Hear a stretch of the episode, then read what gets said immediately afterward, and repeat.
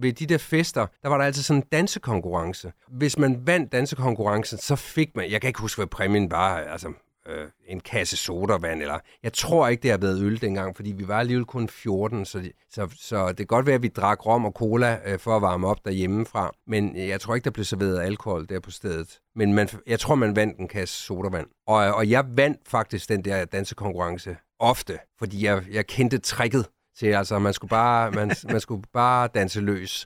Værsgo at tage plads ved bordet. Velkommen til 80'er-frokost med Flemming Nissen.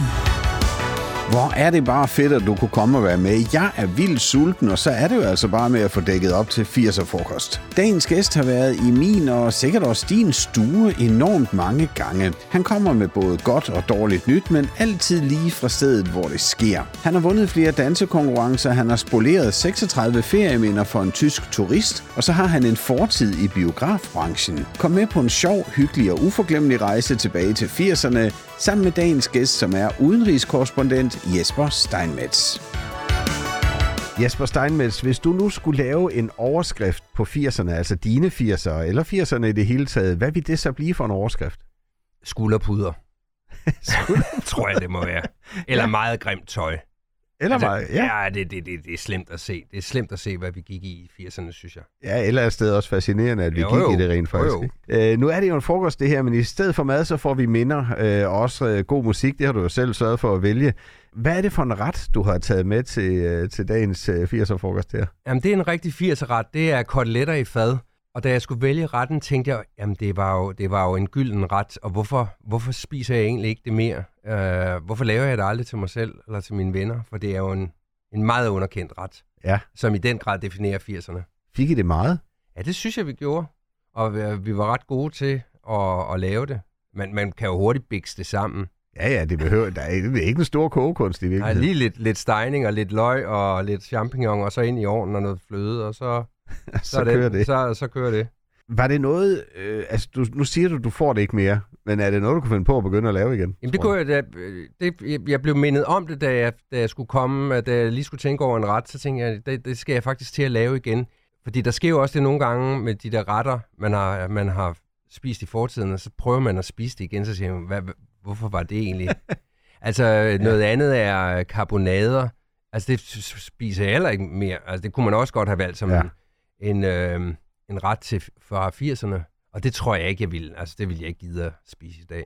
Var din familie meget traditionelle i jeres madvalg, eller, eller kom der noget nytænkning ind over i 80'erne? Nej, jeg synes ikke, der kom nytænkning. Det kan jeg ikke lige uh, komme i tanke om. Altså, vi er tre drenge, og vi er tre uh, kredsende drenge øh, så, så der, min mor fortæller altid historier om, hvordan hun stod nærmest og lavede en ret til os alle sammen, øh, fordi vi var så kredsende, sådan at der var der i hvert fald ikke nogen, der skulle gå sultne i seng. Og øh, så er det min øh, midterste lillebror, som en gang, da hun havde lavet syv forskellige retter nærmest, og så lændede han sig på låget til alle gryderne, og så kiggede han på hende og sagde, har du ikke andet? Og hvor hun bare tænkte, okay, øh, jamen, nu er det jo håbløst. Altså, når jeg prøver at komme jer i møde, og så er det åbenbart ikke godt nok. Altså sådan er det jo med teenage-drenge. Så, nej, men det, den tirsdag havde man ikke lige lyst til det. Og jeg synes ikke, der var sådan, jeg kan ikke komme i tanke om nogle, nogle retter, vi, vi blev præsenteret for i løbet af 80'erne. Det var, vi var, var meget sådan traditionelle. Øh, frikadeller øh, var jo altid et hit, og flæskesteg, synes jeg ikke, det fik vi kun til jul. Det var jo en meget fin ret. Ja. Um, jeg har haft en sød mor, vil jeg sige. Hvis, ja, ja, og, så, og øh, boller i kaj, det, er jo, det var også et hit. Ja. Det, det, og det er det stadigvæk den dag i dag. Ja, det er altså også pjattet med. Ja, ja. Æ, det vildeste for mig, kan jeg huske, det var, når min mor hun lavede frikadeller, og der så lige var en smagsprøve, der sådan mm. blev lagt på et mm. skærebræt. Ikke? Æ, så kunne man sådan lige gå og hapse den. Æ, det var simpelthen for lækkert. Det er faktisk noget, vi stadigvæk gør derhjemme, når ja. vi er frikadeller. Fordi man er nødt til lige at prøve. Ikke? Altså, man er nødt til at vide, om det er i orden. Æ, er der også øh, noget mad, hvor du bare tænker, ej, der var mors altså det bedste? Ja, altså frikadellerne synes jeg ikke, der, der er ikke andre, der kan lave lige så gode frikadeller som min mor. Og, og boller i kaj øh, er hun altså også stadigvæk suveræn til. Er du med? Ja, ja jeg kan næsten ikke få nu. 80'er frokost.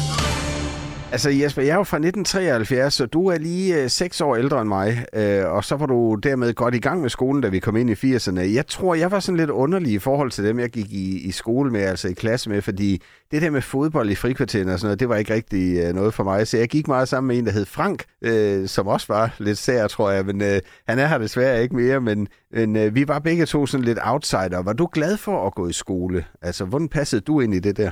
Ja, jeg var utrolig glad for både at gå i folkeskolen, hvor jeg ikke øh, lavede det store, og, øh, og faktisk fik jeg at vide på GU skole, hvor jeg gik syd for Aalborg, at øh, på et tidspunkt, da vi nærmede os sådan en eksamen i, i 9. klasse, der, at, at nu ville det ikke gøre noget, om jeg lige optimerede min indsats. Og så var det faktisk, så tog jeg 10. med, øh, ganske enkelt, fordi lærerne synes ikke, jeg var moden til at komme på gymnasiet før øh, efter 10. Og 10. var et fuldstændig mirakelår for mig, fordi der begyndte jeg faktisk at synes, at det var sjovt at gå i skole, og endnu mærkeligere, jeg synes, det var sjovt at lave lektier, og jeg begyndte at synes, det var sjovt at få gode karakterer. Så den der 10. klasse, det var virkelig en åbenbaring for mig. Og, og det gjorde så, at da jeg kom i gymnasiet, så var jeg også, altså der var der, der, var der helt klart skolekammerater, som sagde, at jeg var en stræber og sådan noget. Det var jeg nok også. Jeg var det, man kaldte nysproglig dengang. Det ved, det ved unge jo ikke, hvad er. Men al den stund, vi befinder os i 80'erne, så alle, der kan huske 80'erne, ved også, hvad nysproglig er. Og nysproglig havde sådan et ry for at være stræber. Øh, så, så det var jeg nok, og jeg fik også en god øh, studentereksamen, men jeg havde det samtidig helt ufatteligt sjovt med at gå i gymnasiet, og jeg var samtidig den, som, som også stod for, at når vi skulle lave øh, øh, optræden og altså skuespil og shows og sådan noget, så var det ofte, så var jeg i hvert fald med til at organisere det, så det var ikke sådan, at jeg var den der kedelige tørre kiks, der sad henne i hjørnet og bare rakt hånden op hele tiden og, og havde alle de rigtige svar. Sådan var jeg bestemt ikke. Du gemte dig ikke væk? Nej, nej, overhovedet ikke. Hvad var dit yndlingsfag? Altså, hvad kunne du bedst lide, øh, da du gik i ja, både folkeskole og gymnasiet? Ah, det har nok været, og det, det kan man så sige, er ikke underligt, øh, at jeg så har havnet i det her fag, fordi det var da helt klart dansk og nok også engelsk, som var min yndlingsfag. Altså, jeg, jeg elskede at skrive... Ej, ej, ej nu strammer jeg den. Nu gør det, nu romantiserer jeg det, men end, end godt er. Altså, jeg elskede måske ikke at skrive stil, men jeg kunne godt lide, altså det var hæsligt at begynde at skrive en stil, men når man så først var i gang, og sproget ligesom flød, der, der, det var der, jeg op, opdagede, at gud, jeg, jeg er faktisk, jeg kan godt lide at skrive, og jeg er god til at skrive, mm. og, og jeg kan godt vurdere, om noget er godt, eller om noget ikke er så godt. Ja. Øhm, hvad var du for en type i klassen? Var du øh, sådan midtpunktet? Øh, var det dig, det hele drejede sig om, eller, eller var du lidt stille? Du har været ah, lidt inde på det, vil jeg sige. Altså, jeg vil sige, at det, skal man jo selvfølgelig spørge mine klassekammerater om, men hvis jeg nu fuldstændig øh, høj, høj i hatten skal udtale mig, så var jeg, var jeg da en, helt klart en, der, der råbte højt, og var meget, altså, jeg var meget dominerende.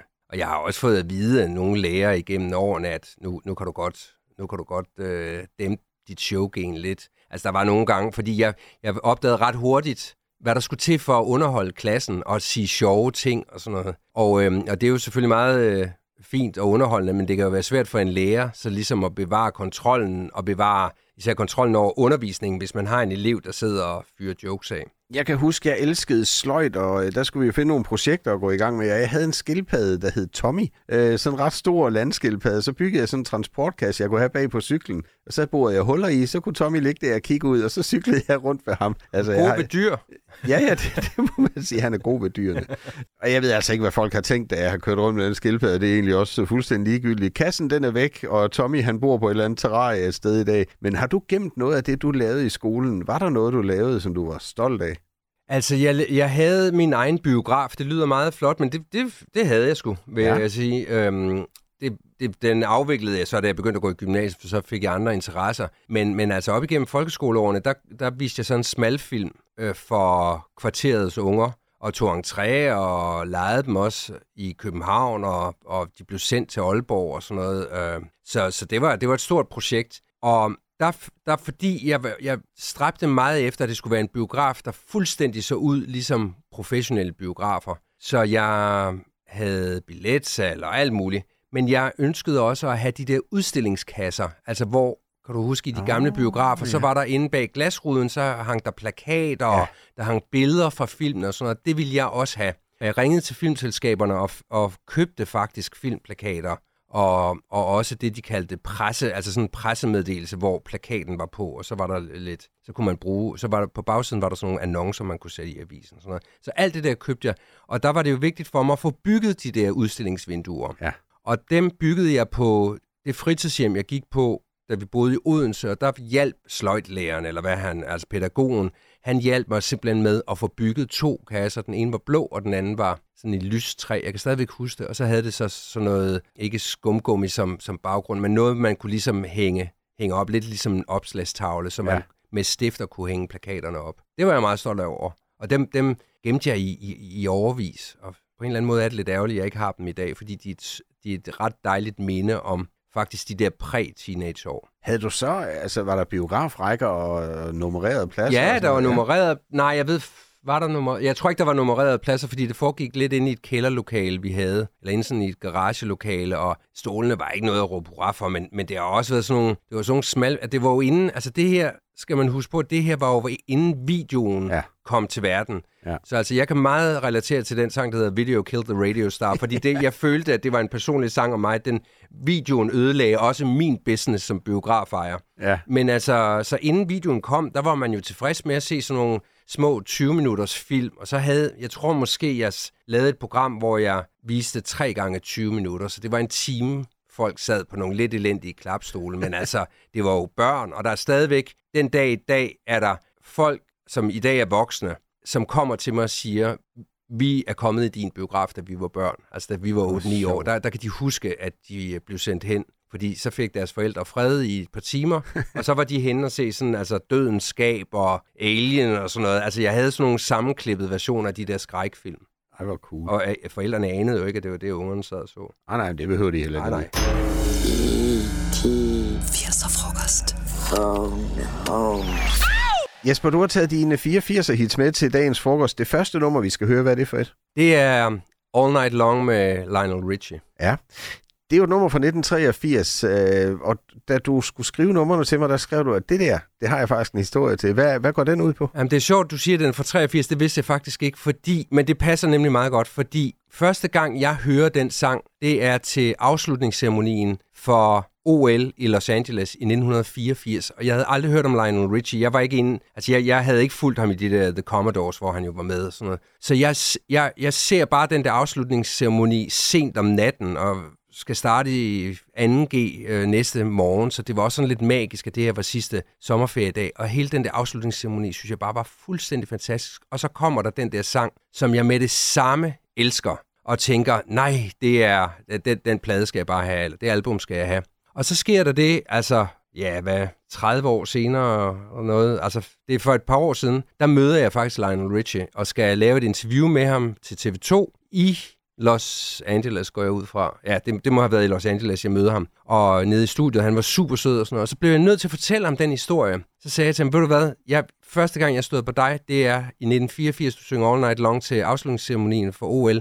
Og så sagde han til mig, ja, den sang, den begivenhed, den optræden for hele verdens tv-serier havde fuldstændig ændret hans liv. Han sagde, jeg kørte hen til ceremonien til det olympiske stadion som relativt ukendt og jeg kørte derfra som verdensstjerne. Ja. Så han kunne også huske den optræden. Lad os få sådan et rigtigt verdensstjerne-nummer.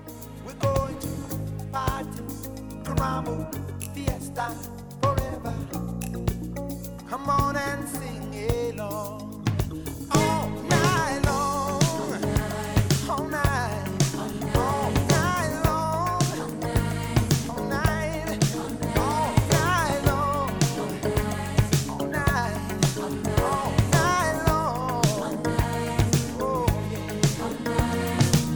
Jeg kan huske på et tidspunkt, de andre i kvarteret, de fik sådan noget uh, bip-bip-spil, kaldte vi det simpelthen bare. Øh, og jeg tror, det var sådan noget Donkey Kong, sådan meget simpelt, hvor man skulle hoppe fra bygning til bygning eller sådan et eller andet.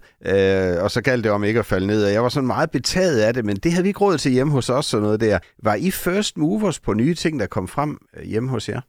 Nej, jeg var ikke, men mine brødre var. Og, og de havde de der Donkey Kong og de havde flere forskellige versioner. Det, det var jo helt vildt. Øh, det var jo helt vildt sjovt at spille det. Jeg har aldrig været sådan super interesseret i det, men når de så fik de der nye spil, så spurgte jeg hele tiden, må jeg ikke låne det, må jeg ikke låne det, må jeg ikke prøve at spille? Så der var sådan set kamp om de der spil.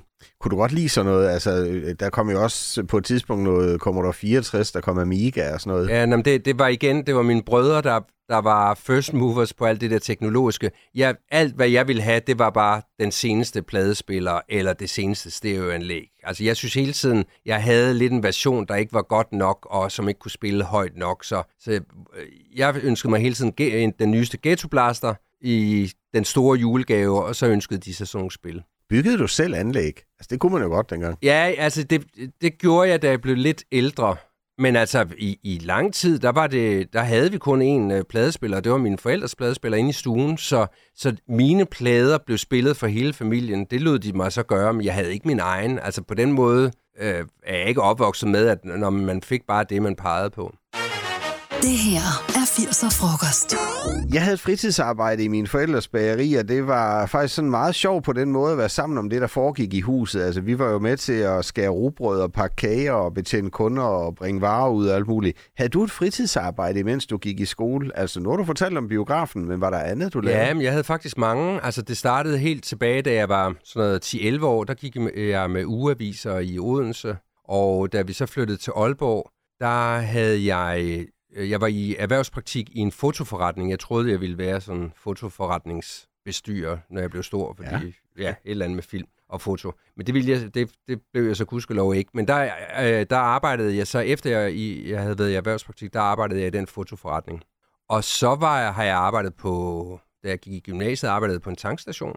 Og ja, jeg har haft sådan, altså jeg har faktisk altid haft fritidsjobs. Så du har lært at tjene penge? Altså, ja, ja, ja. Og også lært, altså, og lært at spare op, og det, jeg, jeg synes, der var noget dejligt ved at, at tjene de der penge, og så kunne spare op til det, man gerne ville købe. Ja. Jeg har faktisk øh, udlært i en fotobutik. Nå, okay. så jeg har også været ja, okay. fremkaldt film. Altså, jeg var ikke nogen succes, vil jeg sige, fordi jeg kom, jeg kan stadigvæk, min, min gro-oplevelse var stadigvæk en, det var dengang, der var spejlreflekskameraer. Ja. Og altså, man købte en rulle på enten 24 eller 36 billeder, man så skulle have fremkaldt. Så kom der en dag en tysk turist ind, med sit spejlreflekskamera. Det, det, altså, det var sådan gået... Altså, han kunne ikke ligesom spole øh, filmen frem, så han mente, der var et eller andet galt. Og så tænkte han, det kigger jeg lige på. Så åbner jeg edderbuk med øh, kameraet. Altså, det er jo uh, rule number one, det gør man jo bare ikke. ja. Og så sagde han noget på meget hurtigt på tysk, og det var ikke venligt ment. Men altså, der, jeg, jeg, jeg tænkte bare, jeg har siden tænkt, ja, jeg vil, altså jeg synes egentlig, han reagerede påfaldende venligt. Altså, jeg havde jo smadret hele hans ferierulle, altså. Ej, hvor frygteligt. spade. Ja, det, den glemmer du aldrig. Nej, den der. og der, jeg tror, det var, det var nok også det øjeblik, jeg erkendte, ja, fotohandler skal jeg nok ikke være i mit voksne liv. Det her er 80'er frokost. Hvis vi nu prøver at øh, forestille os, at vi står ved hoveddøren i dit øh, ungdomshjem, bliver det jo så. Prøv at fortælle mig, nu åbner vi døren. Hvordan ser der ud hjemme hos dig?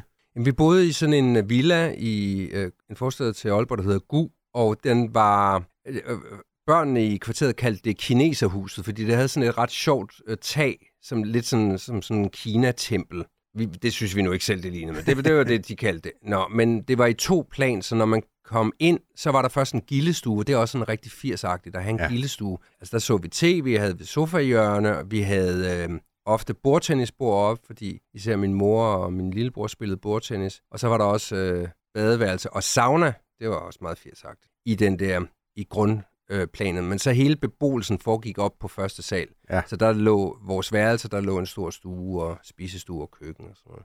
Var, I sådan, var det moderne indrettet? Ja, det var det. Det har været et, det har været et hus, tror jeg. Vi flyttede ind i januar 79, og jeg tror, det er bygget i enten ja, i start 70'erne eller midt 70'erne, så det er bare meget, og det havde de der orange klinker og grønne klinker og sådan noget, hvor man bare tænkte, tænkt, jamen det, når, jeg ser, når vi ser billeder derfra i dag, tænker man, det er jo løgn, ja. at man havde sådan en stil. Og det vilde er jo, det er faktisk ved at blive moderne igen. Er det det? Det var jo forfærdeligt. Ja, lidt ikke?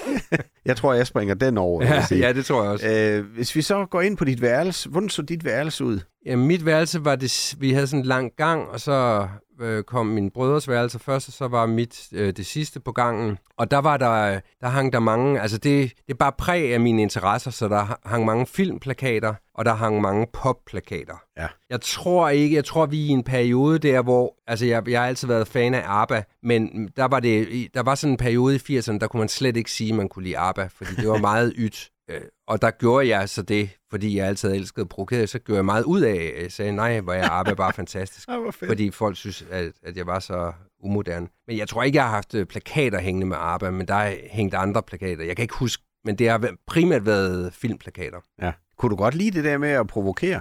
Ja, det kunne jeg godt. Altså, jeg har altid været sådan, øh, og, og sådan har jeg det også i dag i virkeligheden som journalist, at hvis det ligesom er etableret, at alle mener, at det der også for galt, at et eller andet er sådan, eller alle er enige om, at det her skal vi da bare gå med til, så kan jeg godt lide at spørge, hvorfor skal vi egentlig det? Ja. Fordi det, det er altid godt også som journalist at sådan provokere eller fremprovokere synspunkter ved at gå op imod strømmen og sige og stille det der HV-spørgsmål, det der hvorfor, eller hvad, eller, øh, øh, eller hvordan.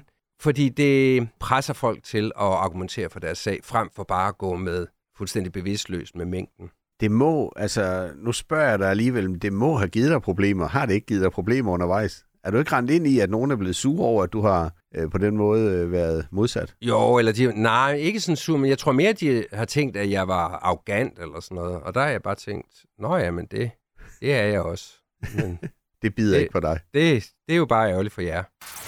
What does you have in your tail today? Det her er 80'er frokost. Yes, my boys. Du har taget et øh, nummer mere med, øh, og hvad skal vi høre nu?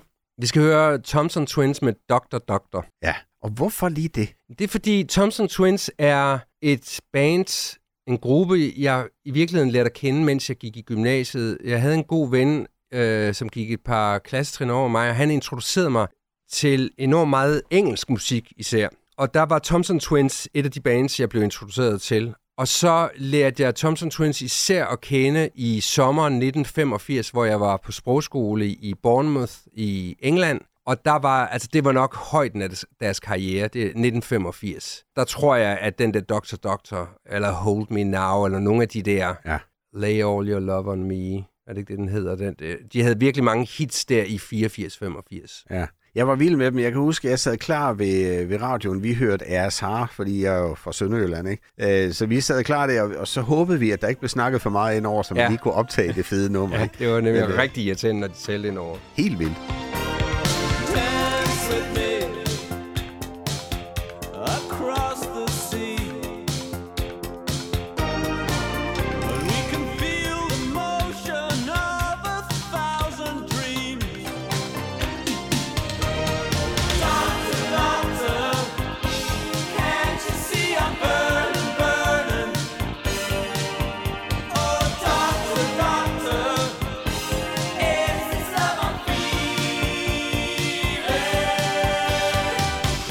Jesper, hørte I meget musik hjemme hos jer? Altså, øh, øh, var musik en stor del af jeres hverdag? Ja, det vil jeg sige, og, og i virkeligheden så var min mor især øh, meget med til at, at præge vores musiksmag også. Hun øh, var den, der introducerede mig i hvert fald til David Bowie. Ja. Hun introducerede Pink Floyd's uh, The Wall til mig, og så var hun den, der sådan i slut 70'erne introducerede Blondie og også Marian Faithful. Der er mange, der ikke lige kan huske, hvem hun, hun er, men hun, hun lavede en plade, der hed Broken English i slut 70'erne, start 80'erne, som, som min mor var fuldstændig vild med. Så den, den blev jeg så også vild med.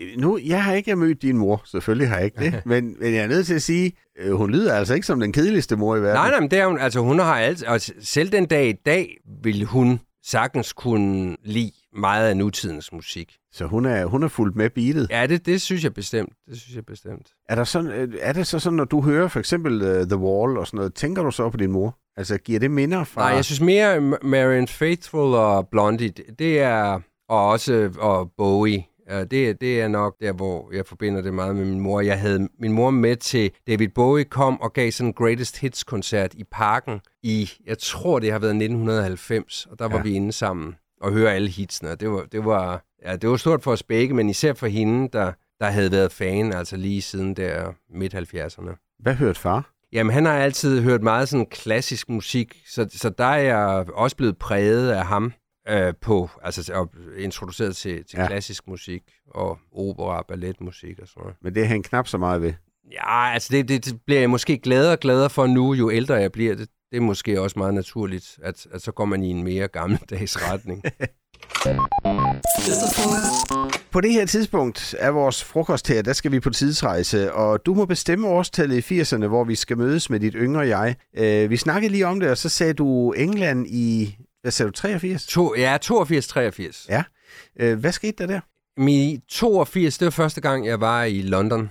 Og, og det er faktisk noget, jeg tænker meget på nu i de her uger, hvor det er meget nyt for mig at bo i London. Og der, der går jeg hele tiden og tænker tilbage på 82 og tænker, bare jeg havde kunne fortælle den dengang, jeg er 15 år i Jesper, at en dag kommer du til at bo i denne her by. Altså, ja. det er jo en fuldstændig fabelagtig by. Det, er, det har altid været min drøm at flytte der til, og den drøm er nu gået i opfyldelse. Og jeg har været der, altså jeg var der første gang med mine forældre og mine brødre i 82, så var vi der igen 83, 84, så var jeg på sprogskole to gange faktisk, øh, både i Bournemouth og på Isle of Wight, og så har jeg sådan set været tilbage mindst en gang om året lige siden.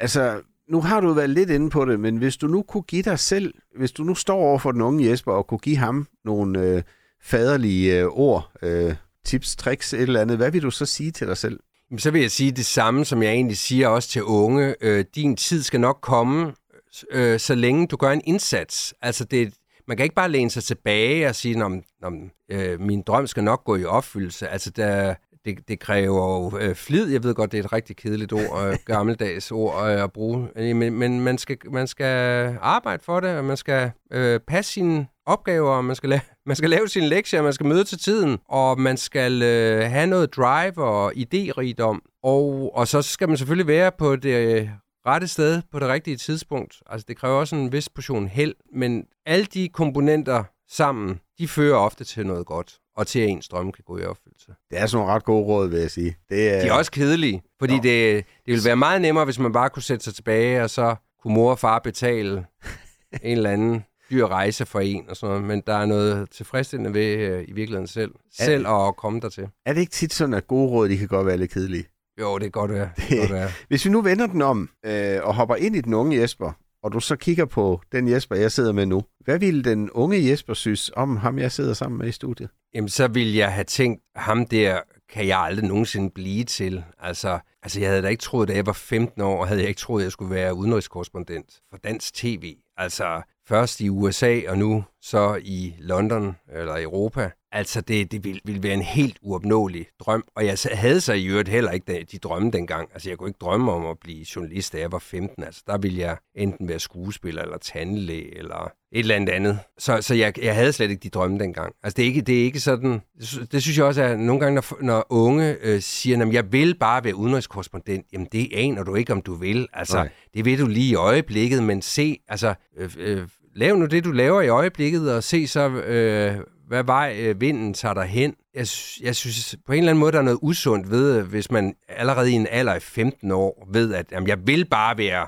advokat eller tandtekniker eller et eller andet. Altså, og hvis man så ender med at blive tandtekniker også, altså, og man har vidst det siden man var 15, der tænker jeg bare, okay, kunne du ikke have drømt om noget øh, lidt mere vildt, eller kunne du ikke have lavet lidt flere sving i dit liv? Jeg synes, det er meget naturligt, at man som ung ikke helt ved, hvad det, hvad det er, man vil. Jesper, hvis du allerede i folkeskolen, altså nu er du jo lidt inde på, at øh, du vidste i hvert fald ikke, du ville blive udenrigskorrespondent, vel? Men vidste du allerede, at det var noget med journalistik, eller er det noget, der kom til senere? Overhovedet ikke. Altså i folkeskolen, der ville jeg være biografejer, øh, alternativt cirkusdirektør, skuespiller eller tandlæge. Og det der med journalistikken er faktisk først noget, der kommer meget sent. Ja, sent, sent. Ja, det kom først, da jeg er i 20'erne, fordi da jeg øh, var færdig med gymnasiet, flyttede jeg til USA i et år og, og arbejdede og studerede der. Og så kom jeg tilbage, og der begyndte jeg at lave radio. Der var jeg faktisk øh, meget radiovært på P3 på, på Danmarks Radio. Og, og det var jeg øh,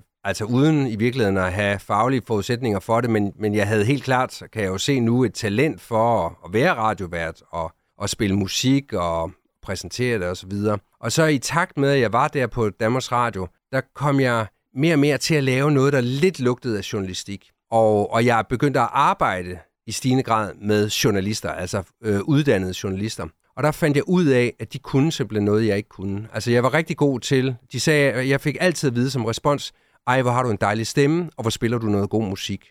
Og der var jeg 20-21 år, så jeg var meget ung. Og der kan jeg huske, at på et tidspunkt, da jeg havde fået det at vide, hvor har du en dejlig stemme, og hvor spiller du noget dejlig musik, men underforstået, du kan godt nok ikke finde ud af at lave interviews, og du Ah, er, ja. du er ikke god til at, og, altså, du, du har slet ikke de der journalistiske teknikker. Der tænker jeg bare, at det skal simpelthen være løgn. Jeg vil ikke ende som en på 40. Det var altså, uh, en skrækalder, da man var 20, så var man jo virkelig gammel.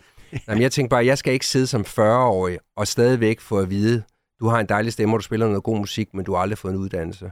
Og så besluttede jeg simpelthen i en alder af 23 år at kvitte det der meget velbetalte radiojob. Jeg var virkelig en af de der, der... Altså, jeg høvlede penge ind, fordi jeg var freelancer, jeg blev hele tiden hyret til alle mulige programmer. Og, øh, og det, kunne, det havde jo været en dejlig sovepude. Altså, det havde jeg jo godt kunne skabe en karriere ud af i nogle år. Men altså, jeg træf det, jeg i bagspejlet kan se, var mit livs fornuftigste beslutning, nemlig at kvitte det der meget glamorøse radiojob, og så søge på Journalisterskolen i Aarhus. Og jeg kom ind og fik min uddannelse. Og, øh, og jeg vil stadigvæk sige, det er, det er det bedste, jeg nogensinde har gjort, fordi når jeg har set, at vi er jo i en branche, hvor folk kommer og går, og så er der nogen, der er lidt inde i varmen og moderne i en periode, men så er de egentlig ikke så populære mere, fordi så er det noget andet, man vil have. Men de, der har taget en uddannelse, de, der kan noget helt grundlæggende fagligt, de står bare stærkere, eller vi står bare stærkere end dem, der netop sad og spillede musik og havde en dejlig stemme, men aldrig fik taget den uddannelse, fordi de ikke gad, eller fordi det var for fristende bare at tjene alle de der penge. Så derfor kan jeg kun sige til alle unge, se at få taget en uddannelse. Det er fuldstændig ligegyldigt, hvilken uddannelse I tager, men se og lær noget, så I har noget at falde tilbage på. Og det, og det vil sige, det der med de nemme løsninger, det har aldrig rigtig været dig. Altså, det er ikke dem, du er gået efter først. Nej, bestemt ikke. Øh, Tværtimod. Altså, jeg er, er meget, øh, jeg er meget sådan traditionelt opdraget, og jeg er også, øh, den disciplin har jeg også stadigvæk den dag i dag, at der er ikke nogen, der kommer let til noget. Altså, det, ja, det kan godt være, at de gør det i en periode, men de falder altid igennem på et eller andet tidspunkt, fordi så er der så, er, så skifter moden, og så er det ikke sådan en type, man længere vil have, og så er det dem, der ryger ud. SQ siger UASH siger os. Squash. 80'er frokost. Vi er nået til din øh, tredje sang her i 80'er-frokosten, og det er lykkedes dig som øh, en af de få at overraske mig lidt, fordi du har, godt. du har valgt et nummer, som jeg ikke... Jeg må lige at høre det, faktisk. Det kan jeg så godt sige. Hvem, øh, hvad er det, vi skal høre nu? Altså, jeg var jo stor fan af tøsedrengene i 80'erne, og er det stadigvæk, sådan set. Og jeg har valgt et nummer, som ikke er specielt kendt, men jeg kan stadigvæk huske, da jeg hørte det nummer første gang på det album, der udkom, det er også i starten af 80'erne, der tænkte jeg bare, ja, det der, det er, det er mit favoritnummer. Og det er et nummer, der hedder På en lørdag.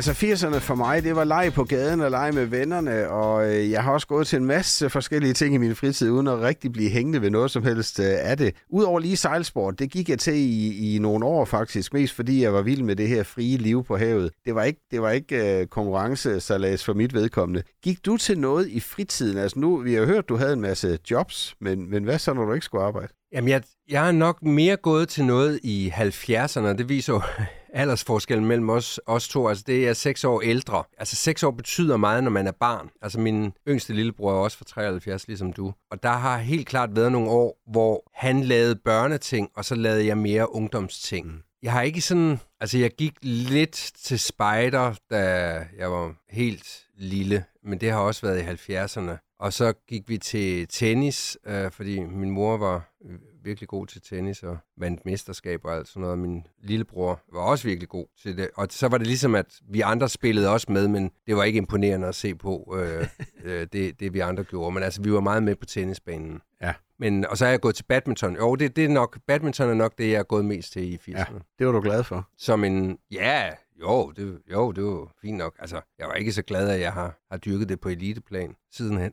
jeg spiller det heller ikke i dag, men... Men er der, øh, fordi jeg har jo luret lidt på dig, Det kan jeg lige så godt sige, og jeg har jo set, at du er glad for fodbold, umiddelbart. Du har i hvert fald... Du, nej, det er du måske ikke, men Så du, synes jeg godt nok, du har fejlet din research. så har jeg luret forkert. Ja, så, så, eller så har jeg spillet en begejstring, vil jeg sige. Ja.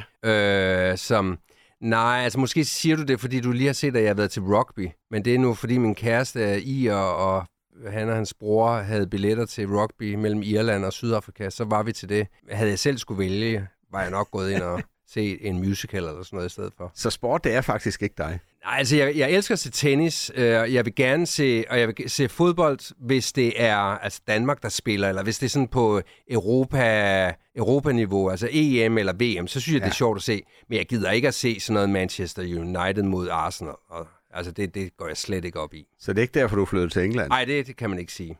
Det her er 80'er frokost. Nu skal vi til fest sammen med 80'ernes Jesper Steinmetz. Så prøv lige at fortælle mig, Jesper, allerførst, hvordan så der ud, når du skulle til eller hvordan så du ud, når du skulle til fest? Åh, jeg kan ikke rigtig huske, hvordan jeg så ud, men jeg, jeg var vel øh, klædt øh, ligesom andre i, i, der i start 80'erne. Jeg kan huske, at i start 80'erne, der er lige pludselig øh, flanelbukser, eller flanelbukser, eller hvordan man udtaler det, øh, blev, øh, på, kom på mode igen. Altså nærmest sådan, altså, som mænd gik i i 50'erne. Ja øhm, så det, det begyndte vi at gå meget i. Jeg kan ikke huske, om jeg også havde det på øh, til fest, men vi, vi var i sådan en ungdomsklub i GU, i, øh, der uden for Aalborg. Og der, der blev der holdt... Jeg kan ikke huske, om det var hver uge, eller om det kun var en gang om måneden. Men der blev der holdt fest sådan fredag aften, og der gav vi den gas. Og nu siger du, giver den gas, men var du så ham, der stod i baren og, og hyggesnakkede, eller var du ham, der var ude og give den gas på dansegulvet? Nej, jeg var, jeg var helt klart den, der var ude og, og give den gas på dansegulvet, fordi ved de der fester, der var der altid sådan en dansekonkurrence. Og så, hvis man vandt dansekonkurrencen, så fik man... Jeg kan ikke huske, hvad præmien var. Altså, øh, en kasse sodavand, eller jeg tror ikke, det har været øl dengang, fordi vi var alligevel kun 14, så, så, så det kan godt være, at vi drak rom og cola øh, for at varme op derhjemmefra, men jeg tror ikke, der blev serveret alkohol der på stedet. Men man, jeg tror, man vandt en kasse sodavand. Og, og jeg vandt faktisk den der dansekonkurrence ofte, fordi jeg, jeg kendte tricket til, altså man skulle bare, man, man skulle bare danse løs. Og øh, jeg, jeg har åbenbart haft en, en stil, de godt kunne lide, så jeg, jeg vandt ofte de der kasser sodavand. Altså nu er der jo meget lige nu med, med vild med dans og sådan noget. Øh, øh, vil, man, vil man se dig i en øh, foxtrot og sådan noget? Altså var det sådan nogle standarddanser, du kunne? Nej, nej, nej, nej, overhovedet ikke. Det var sådan noget disco, øh, disco funk øh, dans. Men jeg har faktisk, da jeg var barn, gik jeg til dans i København. Så, så jeg, er, jeg, er klassisk, jeg er klassisk uddannet, om jeg så må sige. Altså, vi tog til fest i, i ungdomsklubben. Øh, jeg mener, den hed Klub Maxi, øh, og hvorfor, det ved jeg ikke. Men øh, den lå i Sønderborg, og det var sådan mit første snusen til, til bylivet. Ikke? Og der blev både røget og drukket, selvom der ikke skulle så meget til, før man følte, at nu var man virkelig ude og køre på skøjter. Ikke? Var du med til alle fester, eller var der andre ting, du synes var sjovere end at gå til fest? Altså, jeg var, tror, jeg var med sådan til, til de fleste fester. Jeg, men jeg startede lidt senere end de andre. Altså, jeg var helt klart øh, længere om sådan at blive moden, og, og jeg, jeg, jeg synes, altså i lang tid, da de andre begyndte at gå til fest, der ville jeg hellere passe min biograf, fordi når jeg havde de der biografseancer, det var en gang om måneden, tror jeg nok, og det var altid lørdag søndag, så jeg skulle op tidligt og gøre klar til den der biograf, så nyttede det jo ikke noget, at man var kommet sent i seng, og måske havde fået noget at drikke der fredag aften. Men da jeg så begyndte at få smag for, for den, det der festliv, så, så forduftede den der biograf også lige så stille og roligt, for så synes jeg, det var sjovere at gå til fest. Jeg vil lige til at sige, at det lød som en meget ansvarsbevidst ung Jamen, mand. eller jeg var meget ansvarsbevidst, og, og, og var meget sådan... Altså, jeg, jeg var meget voksen, tror jeg, i min fremtoning, når jeg havde med det der biograf at gøre. Altså, selvom jeg kun var de der 10-11 år. Men det er da fedt, at du på den måde har givet dig selv et ansvar, som du så også har holdt ved. Var det, øh, var det, altså, var det hele balladen med popcorn og alting? Det fik jeg slet ikke spurgt om Nej, før. altså, øh, popcorn var ikke... Øh, det havde man ikke opfundet i Danmark dengang. Det, det er jo noget, der først er kommet i biograferne her i de sidste 20 20-30 år. Altså, Ja. det, dengang du og jeg var børn, hvis du tænker dig godt om, der har du heller ikke fået Nej, det har popcorn nok i, slik. i... Det har været slik. Det Ja. ja. var øh, slik, det var chokolade, det var skildpadder, øh, chokoladebananer, eller hvad det hedder. De der skønne, dejlige med syntetiske... skumbananer. Skumbananer, Ja, ja, ja. mm. og p-tærter og sådan noget. Øh, det var, og det, det solgte jeg. Det kørte jeg ud i Bilka, det cyklede jeg ud i Bilka og købte. Og så solgte jeg det. Problemet var bare, at, at meget af det, jeg egentlig skulle sælge, det spiste jeg selv. så det var ikke nogen overskudsforretning at sælge slik. Nej, det har det ikke været.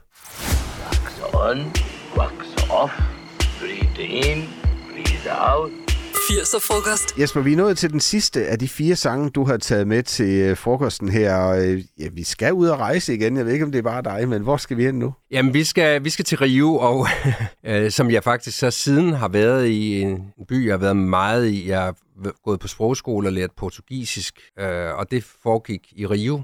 Det kan jeg anbefale alle, der Ja. måtte ønske at lære portugisisk, at hvorfor ikke lægge det i Rio de Janeiro? Ja, det kan man øh, det godt. kan man næsten lige så godt. Det er næsten det nemmeste, fordi så det er faktisk en af verdens smukkeste byer. Og, øh, men, men det er altså, det er, ikke den, det er ikke Rio de Janeiro, som der bliver refereret til her i sangen med Duran Duran. Det Nej. er en kvinde, der hedder Rio. Og det er en sang, og det er et band, som jeg i virkeligheden blev introduceret til af mine brødre. De, var, øh, de er yngre end jeg, og, øh, og de havde helt klart gehør for Duran Duran, før jeg havde. Så, så jeg er blevet introduceret til Duran Duran og er blevet fan af Duran Duran på grund af mine yngre brødre. Så lad os høre sangen om Rio. You know you're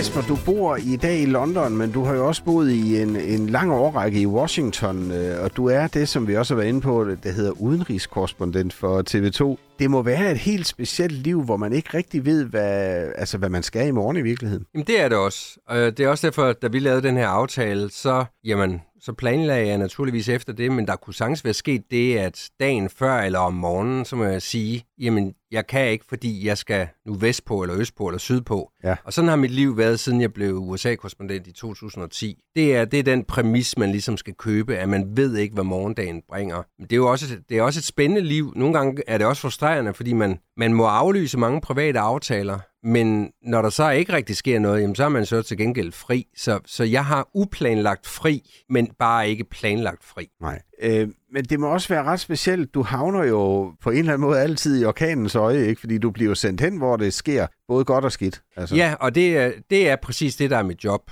Altså, der er nogle gange folk siger, "Nå, skal I nødvendigvis stå ude i det der stormvejr? Hvorfor går I ikke ind i sikkerhed? Jo, men altså, når man laver tv, så bliver vi jo nødt til at være der, hvor tingene sker. Jeg har lige været i Marokko til et forfærdeligt jordskælv, og, og det var meget, meget trist at se de, øh, de mange menneskeskæbner, altså dem, der ikke bare havde mistet deres familie, men også havde mistet deres hjem. Og, og det ville man godt kunne sidde og skrive om på afstand, hvis man nu var avisjournalist. Men når man, er, når man laver tv, så skal vi jo simpelthen med billederne og med vores egen tilstedeværelse dokumentere, at vi er der, hvor det sker. Og det er derfor, man ofte ser mig i orkanens øje, fordi det, det er præcis det, der er min jobbeskrivelse. Jeg skal være der, hvor tingene sker. Har du sådan en, øh, en indre skala? Altså, jeg har jo nogen, hvor, hvor når jeg har mødt og interviewet dem, så har jeg tænkt, nu bliver det ikke større, ikke? Ligesom dig nu her, for eksempel. øh, men, men har du også noget, hvor du sådan tænker, det der, det var alligevel toppen?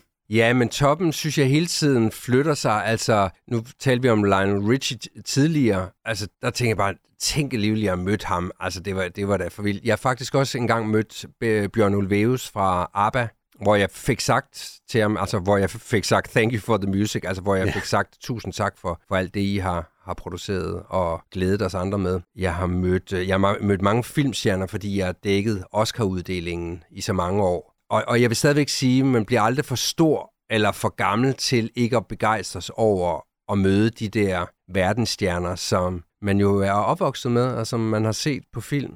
Øh, også i min egen biograf øh, har jeg jo Ja. mødt øh, stjerner. Jeg har mødt Sigourney Weaver, hvis gennembrudsfilm Alien var med på repertoireet i min egen biograf hjemme i GU i 80'erne. Ja. Det er da, det er da stort så at sidde over for hende. Hvordan er det? Og øh, for eksempel, øh, da du var i Washington, så skal du jo ind i det hvide hus og sådan noget. Det- Får man ikke sådan en, øh, bliver man ikke sådan lidt blown away ind imellem over, at der kommer præsidenten øh, Jo, jo, og står jo. og snakker altså, der? jo, jo. Altså, det, det, er- det, er, øh, det, er, det er sgu altid vildt at, at være tæt på de der altså, øh, kæmpe øh, personligheder, på godt og ondt. Altså, jeg, jeg har jo været i det hvide hus og i det ovale værelse under alle præsidenterne, under Obama, under Trump og også under Biden, og, og har mødt dem alle sammen. Og det, det, altså det, det giver i mig hver gang, jeg er øh, på de der steder. Fordi det er bestemt ikke hverdag. Det er jo ikke, det er jo ikke sådan, at hver hver hver anden dag, så støtter jeg ind i præsidenten. Uh, Du kommer ikke til kaffe og sådan Nej, nej, dog ikke, dog ikke. Så, så jeg synes, og det er jo også vigtigt, hvis man skal have et vist drive og en vis begejstring, øh, netop at kunne begejstres over de der højdepunkter. Ja. Nu har jeg jo op til det her selvfølgelig lige holdt øje med, at du var i, i Paris forleden og sådan noget, og, og så, så tænkte jeg på, tænker du på, når du står derude, øh, der er jo kun dig og en kameramand, tænker jeg, øh, tænker du på, at du kommer hjem i øh, ja, millioner af stuer? Nej, det gør gør jeg ikke. ikke. Og det er, derfor er det så, så sjovt at være i Danmark, øh, hvad jeg jo er ofte. Og fordi der bliver jeg mindet om, gud, der er jo rent faktisk nogen, der ser det, jeg laver. Og det, det glemmer jeg nemlig tit, for jeg er jo, jeg, jeg boede næsten 14 år i Washington, der er der ingen, ikke en kat, der ved, hvem jeg er. Og når jeg rejser rundt i USA, er der ingen, der ved, hvem jeg er. Når jeg rejser rundt i Europa, er der ingen, der ved, hvem jeg er. Jeg vil, vil så dog sige, da jeg var i Paris og stod på Champs-Élysées og rapporterede, der kunne jeg godt mærke, okay, der er buk med mange danskere i Paris, fordi øh, de var søde at komme hen og sige, nej, var det sjovt at se TV2 her og sådan noget. Øh, det er jeg ikke vant til i, i USA. Så, så jeg er ikke vant til at være omgivet af folk, der ved, hvad jeg laver.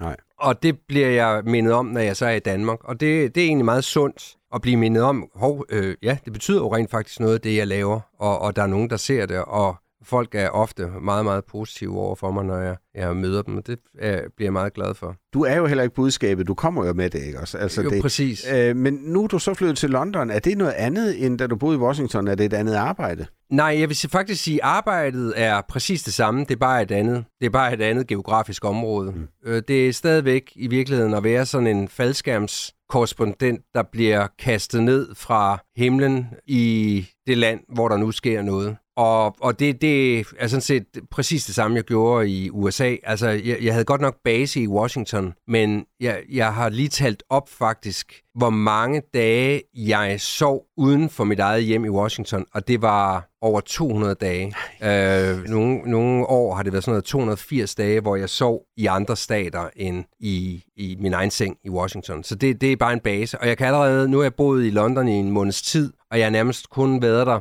jeg vil sige, tre eller fire dage. Ja. Øh, ellers har jeg været på farten. Du har altid en kuffert pakket. Det har jeg. Og med meget forskelligt tøj. Jeg ved aldrig, om jeg skal være, have skjorte og slips og og være pæn i det, eller om jeg skal have sådan nogle støvler og, og i mudder. Så der er altid lidt af hvert. Walter, jeg tror, jeg er enig med min pilsner, når den siger, at den gerne vil trækkes op. Det her er 80'er frokost. Jesper Steinmetz, du har rejst rundt i nærmest hele verden. Du har mødt de vildeste mennesker. Du har set krig og ulykke og både store glædelige begivenheder og også sørgelige begivenheder. Du kom ind i vores stuer med på ja, både godt og ondt, altså godt og dårligt nyt, ikke? Øh, og du er på den måde blevet vores allesammens Jesper. Men nu kan jeg lige så godt sige til dig, nu bliver det ikke større. Fordi jeg kan med glæde sige, at du for alvor er optaget i 80'er frokostklubben. Uha, uha, det? uha, uha. Det er meget fornemt. Tak for det. Ja, er det ikke vildt? Jo. Hvad har du ellers gang i lige nu, hvis vi sådan lige øh, går bort fra den spøj her? Jamen, så skal jeg, øh, jeg, jeg skal meget rundt i Europa nu her i de kommende måneder. Jeg skal dække valg øh, i, i flere forskellige lande. Og så er der jo det, som vi også har været inde på med mit job, at jeg aner ikke, hvad der sker i morgen. Og det er jo det, der er så fascinerende. Nogle gange er det også irriterende, fordi man havde planlagt et eller andet, men altså mest er det fascinerende, at man står op i London, og så ender man med at gå i seng i Marrakesh. Ja. Fordi det er der, historien er. Det er der, der er sket en katastrofe. Men det ved man også, når man kender Jesper Steinmetz, ikke? Altså, hvis man er venner med dig, så ved man godt, at det er ikke, fordi du ikke vil, men du, du kan ikke Nej, nej, altså det, det, det, min, min vennekreds øh, ved, hvor fuldstændig uforudsigeligt det kan være. Og Ja. det har de accepteret, og, og det sætter jeg jo selvfølgelig meget pris på, men jeg tror ellers kan man nok heller ikke være venner med mig, for hvis man bliver sådan fornærmet over, at jeg ikke møder op til den planlagte øh, øh, dinner, skulle jeg til at sige, så har man godt nok boet for meget i USA, når man ikke engang kan ordet for middag. Nej, øh, altså hvis, hvis man bliver fornærmet over, at jeg ikke møder op til de planlagte arrangementer, så, så, så nytter det ikke noget, at vi, vi kender hinanden, fordi det er jo ikke personligt ment, når jeg Nej. vælger at dække jordskælv i Marokko frem for at tage til parmiddag. Nej.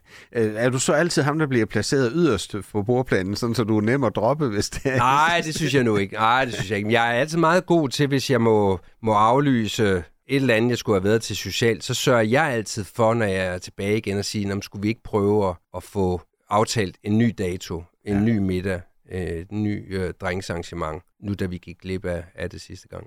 Men det, vi hører her, er jo sådan set også prisen for det spændende liv, ikke? Jo, jo, det er det. Altså, det er bare ikke, det er ikke et ma- mandag til fredagsliv. Det er ikke et øh, 9 til 17 liv. Øh, det er øh, øh, nogle gange øh, lørdag, det er nogle gange søndag, eller det er det ofte. Og, øh, og så, jamen, så tager man fridagen en onsdag, for eksempel, hvor andre går på arbejde. Mm. Eller man, man tager den øh, en tirsdag. Så jeg tager i Silvan, eller hvad det nu ellers hedder, Elgiganten, eller, og det gør de indkøb, som I andre gør i weekenden. Dem, dem foretager jeg på mærkværdige tidspunkt. Sådan er det bare. Jesper Steinmetz, det har været en stor fornøjelse at have dig med i 80'er-frokosten og komme med tilbage til dine 80'er her.